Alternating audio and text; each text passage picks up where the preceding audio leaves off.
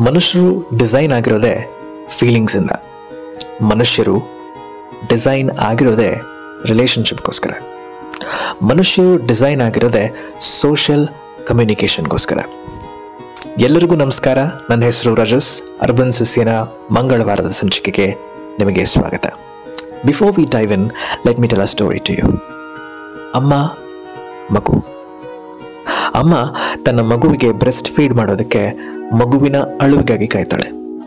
ಮಗು ಅಳೋದೆ ಅಮ್ಮ breast feed ಮಾಡಲಿ ಅಂತ. ಒಂದು ಸ್ವಲ್ಪ ದೊಡ್ಡವರಾದ್ಮೇಲೆ ಖುಷಿಗಳನ್ನ ಅಥವಾ ಬ್ಯಾಡ್ ಫೀಲಿಂಗನ್ನು ಶೇರ್ ಮಾಡೋದಕ್ಕೋಸ್ಕರ ತನ್ನ ಪೇರೆಂಟ್ಸ್ನು ತನ್ನ ಫ್ರೆಂಡ್ಸ್ನೋ ತಬ್ಬುಗೊಳ್ಳೋದು ಸಹಜ. ಮೇ ಬಿ ಆ ಮೂಮೆಂಟ್ ಒಂದು ಎಕ್ಸಲೆಂಟ್ ಫೀಲಿಂಗನ್ನು ಕೊಡ್ಬೋದು. ಈ ಮೂಮೆಂಟ್ಸ್ ಅಟ್ಯಾಚ್ಮೆಂಟ್ನ ಹುಟ್ಟಾಕತ್ತೆ. ಈ ಅಟ್ಯಾಚ್ಮೆಂಟ್ಸ್ ಸಂಬಂಧಗಳನ್ನು ಗಟ್ಟಿ ಮಾಡುತ್ತೆ. And this holds true for romantic relationship as well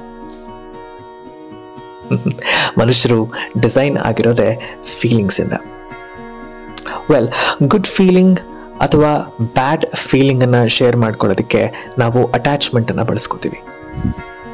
ಒಬ್ಬ ಪರ್ಸನ್ ಇನ್ನೊಬ್ಬ ವ್ಯಕ್ತಿಯ ಫೀಲಿಂಗನ್ನು ಶೇರ್ ಮಾಡಿದಾಗ ಆ ಇನ್ನೊಬ್ಬ ಪರ್ಸನ್ ಹೇಗೆ ಅರ್ಥ ಮಾಡ್ಕೋತಾನೆ? Well things gets really interesting here empathy service ಸೆಕ್ಟರಲ್ಲಿ ಕೆಲಸ ಮಾಡೋರು day in and day out ಈ ಪದನ ಬಳಸೋದು ಸರ್ವೇ ಸಾಮಾನ್ಯ. ವೆಲ್ ದಟ್ ಈಸ್ ಎಂಪತಿ ಇನ್ನೊಬ್ಬ ವ್ಯಕ್ತಿ ಆ ವ್ಯಕ್ತಿಯ ಫೀಲಿಂಗನ್ನು ಅರ್ಥ ಮಾಡ್ಕೊಳ್ಳೋದಕ್ಕೆ ಸಾಧ್ಯ ಆಗೋದು ಆ ವ್ಯಕ್ತಿಯ ದೃಷ್ಟಿಕೋನದಲ್ಲಿ ಸಿಚುವೇಶನ್ನ ನೋಡಿದಾಗ ಮಾತ್ರ.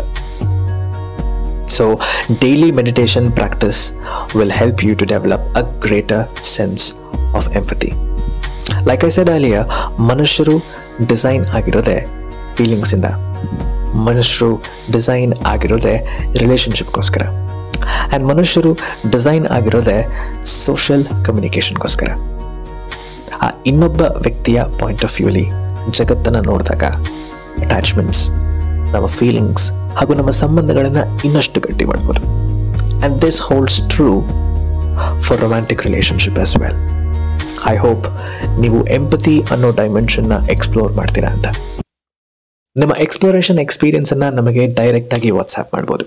On nine zero one double nine four six two eight ಸಿಕ್ಸ್ಗೆ we would love to hear that I wish you all the very best and happy Tuesday thank you so much urban ಸಸ್ಯ ಪಾಡ್ಕಾಸ್ಟನ್ನ choose ಮಾಡಿದ್ದಕ್ಕೆ ನಾನು ರಜಸ್. ಮತ್ತೆ ಸಿಗೋಣ.